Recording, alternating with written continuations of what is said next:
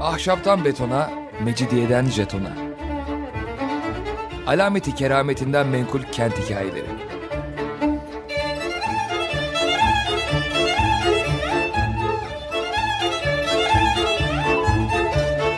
Hazırlayan ve sunan Pınar Erkan.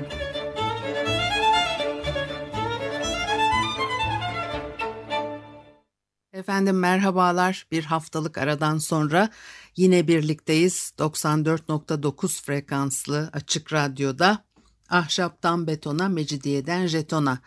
Tam şu anda başlamış bulunmakta. Anlatıcınız ben Pınar Erkan.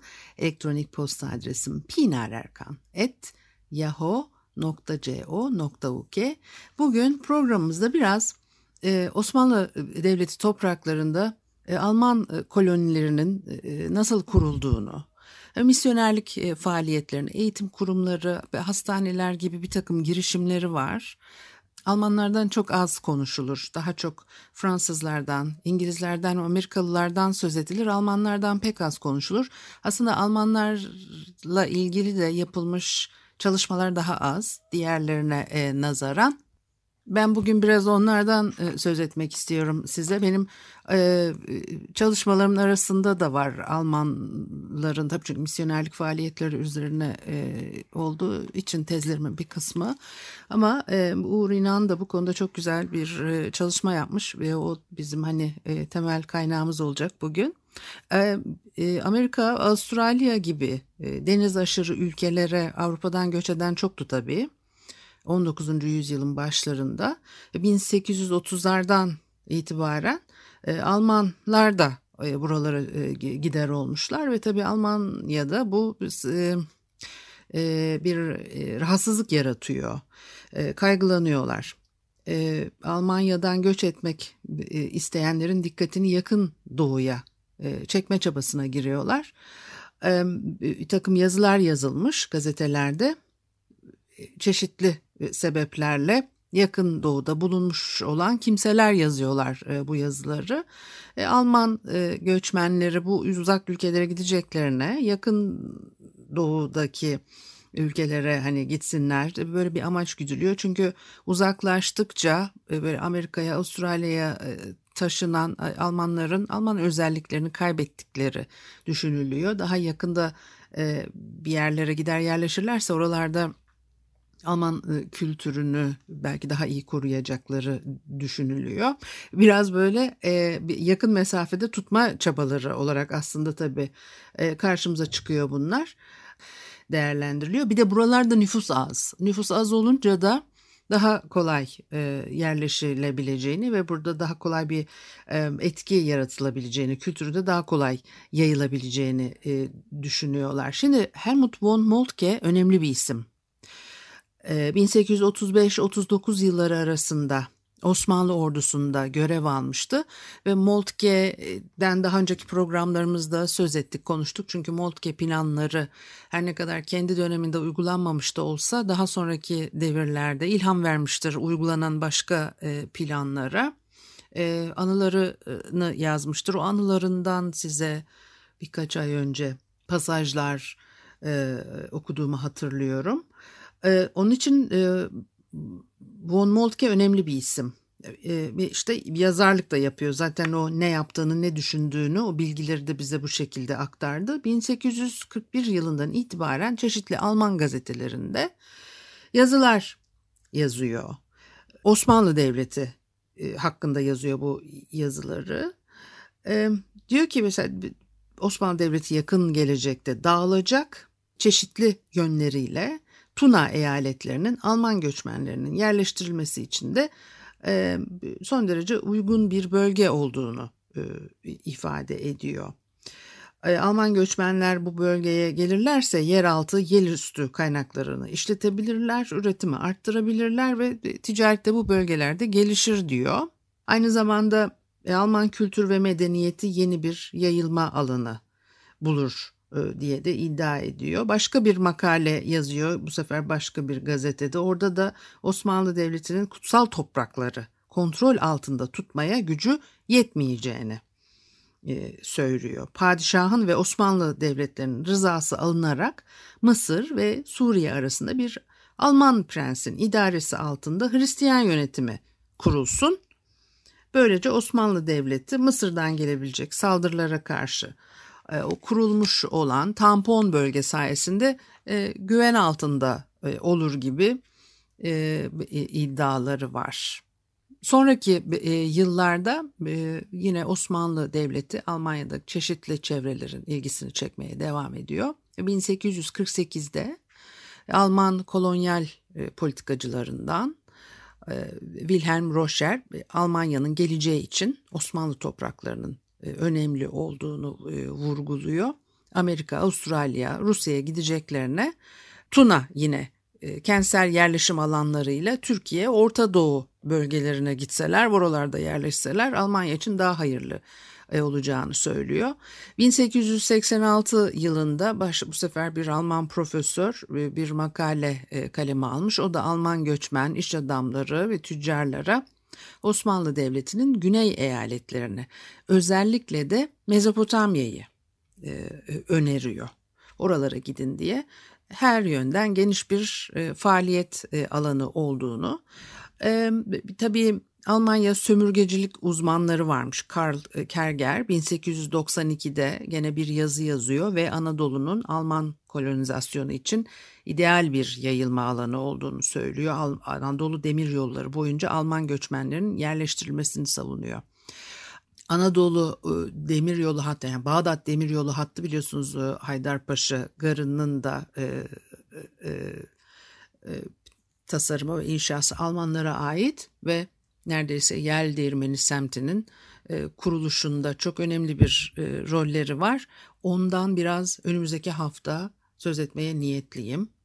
E, şimdi onu atlıyorum. Yel Değirmeni bölgesinde nasıl bir e, yerleşim oluşmuş buradaki etkileri e, ne Almanlar ne yapıyordu burada filan e, onun için hani bunu böyle bir kenara e, koyalım fakat e, Osmanlı Devleti'ne Alman göçü böyle sürekli gündemde kalmış bütün 19. yüzyıl boyunca bu e, konuşmaları etkileri e, görüyoruz ve Almanların Osmanlı e, Devleti'nde Balkanlara, Amasya'ya, Filistin'e koloni kurmak amacıyla göç ettiklerini görüyoruz o süreçten sonra ve Prusya'dan Osmanlı e, e, Prusya'dan Osmanlı Devleti'ne göç eden bir Alman grup 1845 yılının Nisan ayında Dobruca'nın Akpınar köyüne yerleşmişler ve 3 yıl burada yaşamışlar. Fakat o köylülerle yaşadıkları itilaflar anlaşamıyorlar.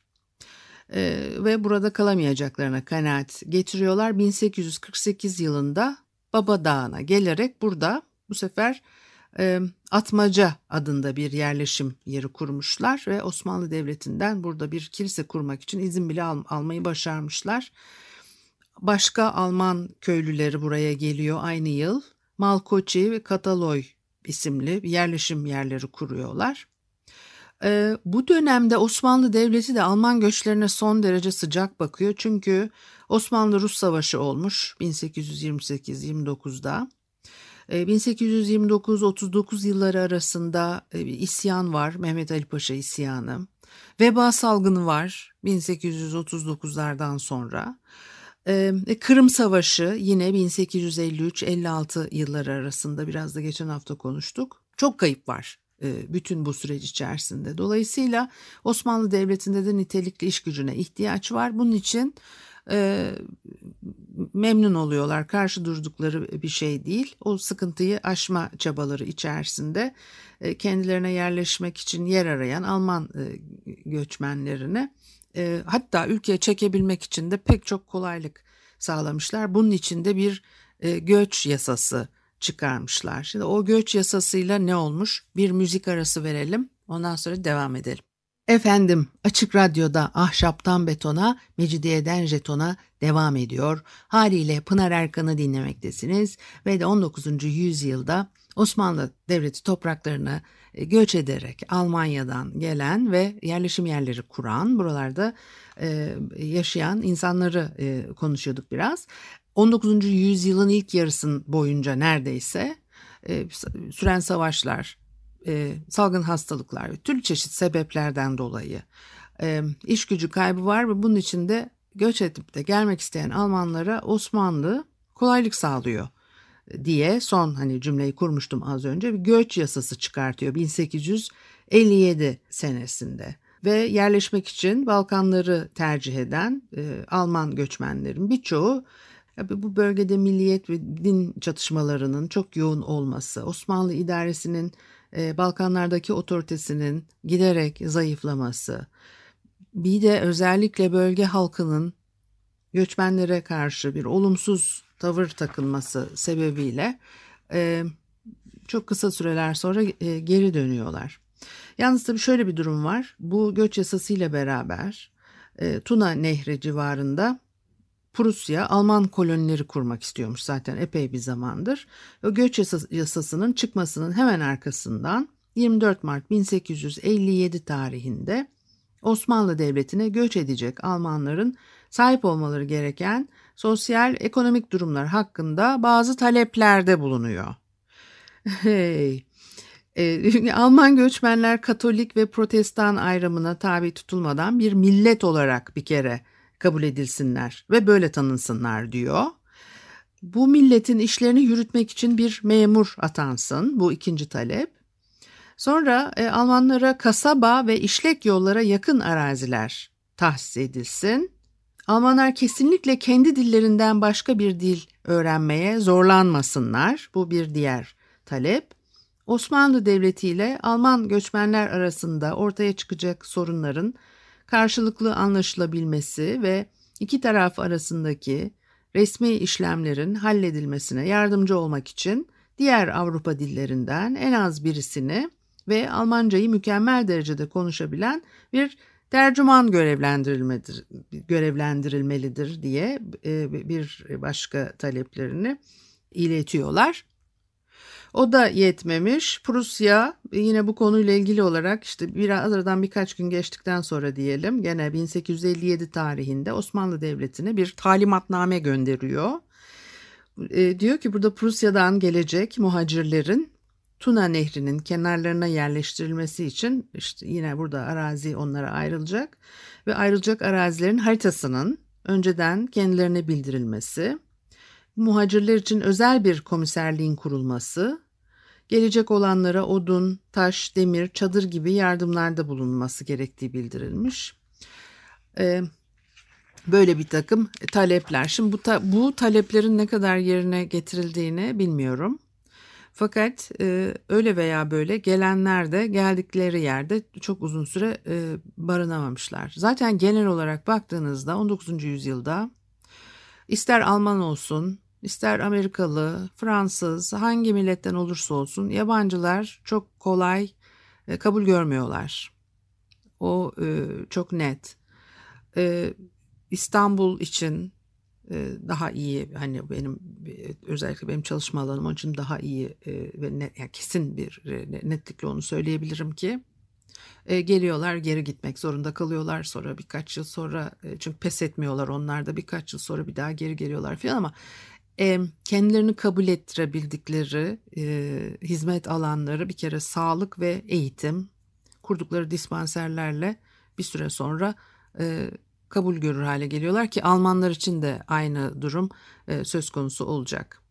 Şimdi e, tabii 93 harbi harbi oluyor o sırada ve e, o bölge Osmanlı topraklarının elinden çıkıyor. Burada Romanya devleti kuruluyor.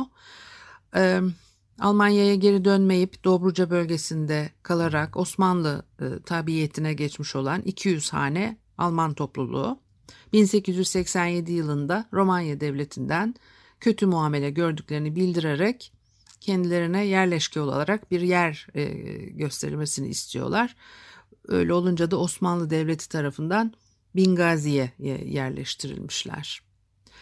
E, bir diğer Alman göçü Badenli dokuma tüccarı ve sanayici Karl e, Mezin Amasya'da kurduğu bir ipek böceği fabrikasında çalıştırmak üzere Almanya'dan işçiler getirmesi. 1845'lerin ortasında bir fabrika işte böyle kuruluyor. Çok iyi kar e, getirmiş ve işletmeyi genişletmek istiyorlar. yeni topraklar satın alıyorlar. Üzerine ipek iplikhanesi e, ve fabrika içinde çeşitli yapılar inşa ediyorlar. Fabrikada çalışmak için Almanya'dan yeni işçiler e, getiriliyor.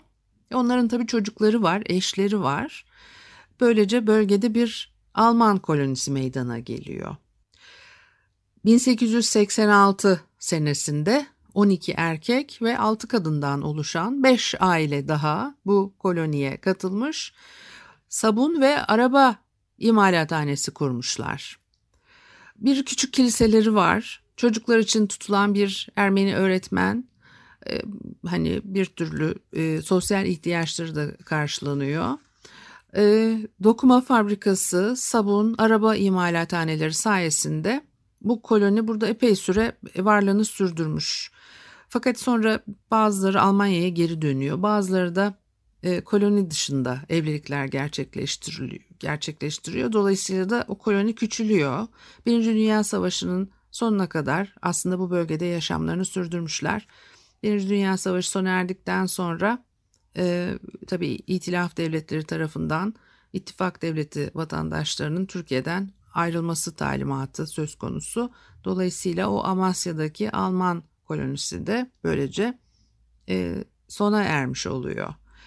E, Osmanlı Devleti'ne yerleşen bir başka Alman kolonisi e, Alman Protestan Kilisesi'nde vaiz ve öğretmenmiş Christoph Hoffmann. 1868 yılında enteresan bu. Filistin'e e, gelen tapınak topluluğu üyelerinden oluşan bir göçmen e, topluluğu. Bu tapınak topluluğu üyeleri son derece dindarlar. Fakat e, kilisenin resmi dogmasına ters düşüyorlar. Nasıl? İnançlarını Tevrat'ın kehanetleri üzerine e, oturtmuşlar ve vaat edilmiş topraklarda Hristiyanlığı mükemmel şekliyle yaşaması için çekirdek oluşturacak ideal bir cemaat kurma düşüncesine sahipler. Bunun için e, Filistin'e gelmişler.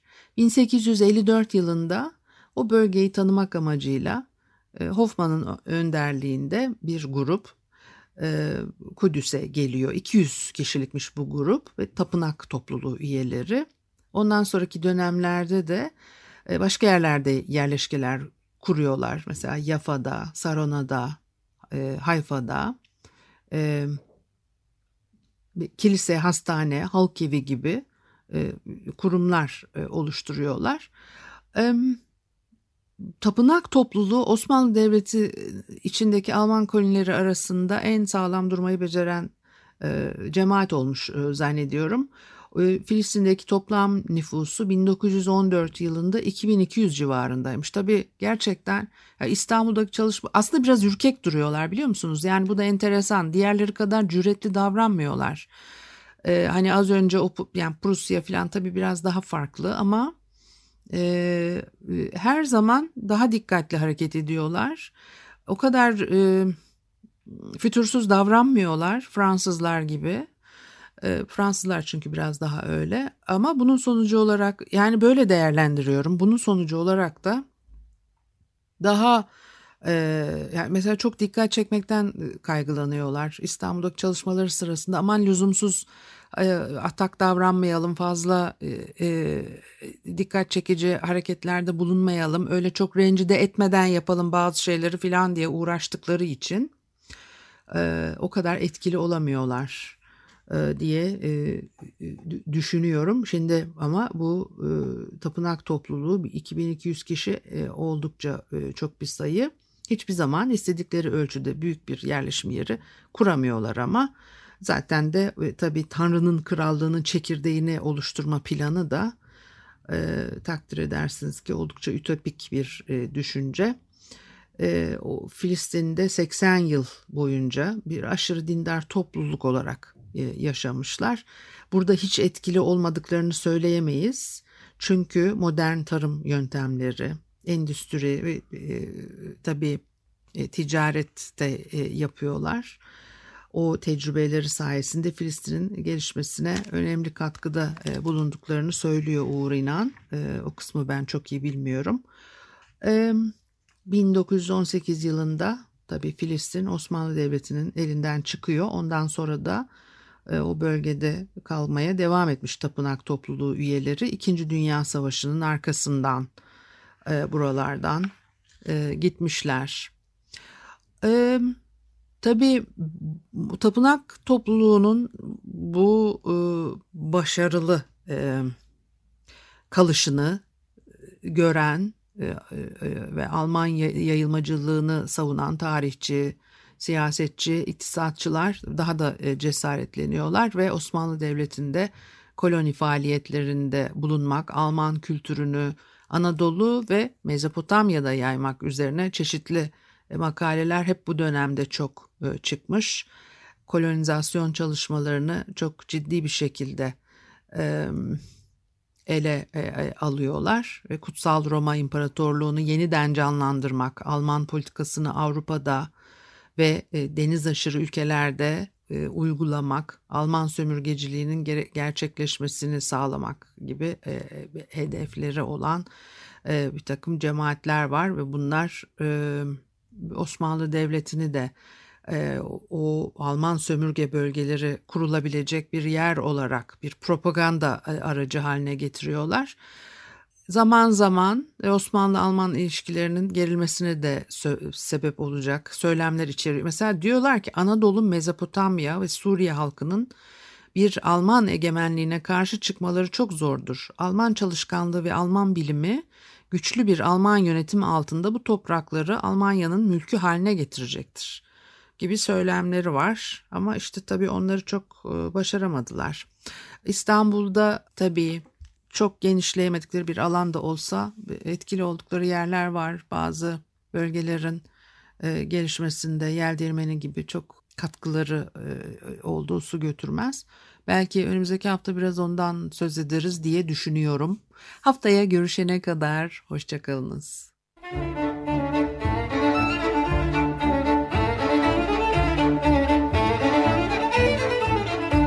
Ahşaptan betona, mecidiyeden jetona. Alameti kerametinden menkul kent hikayeleri.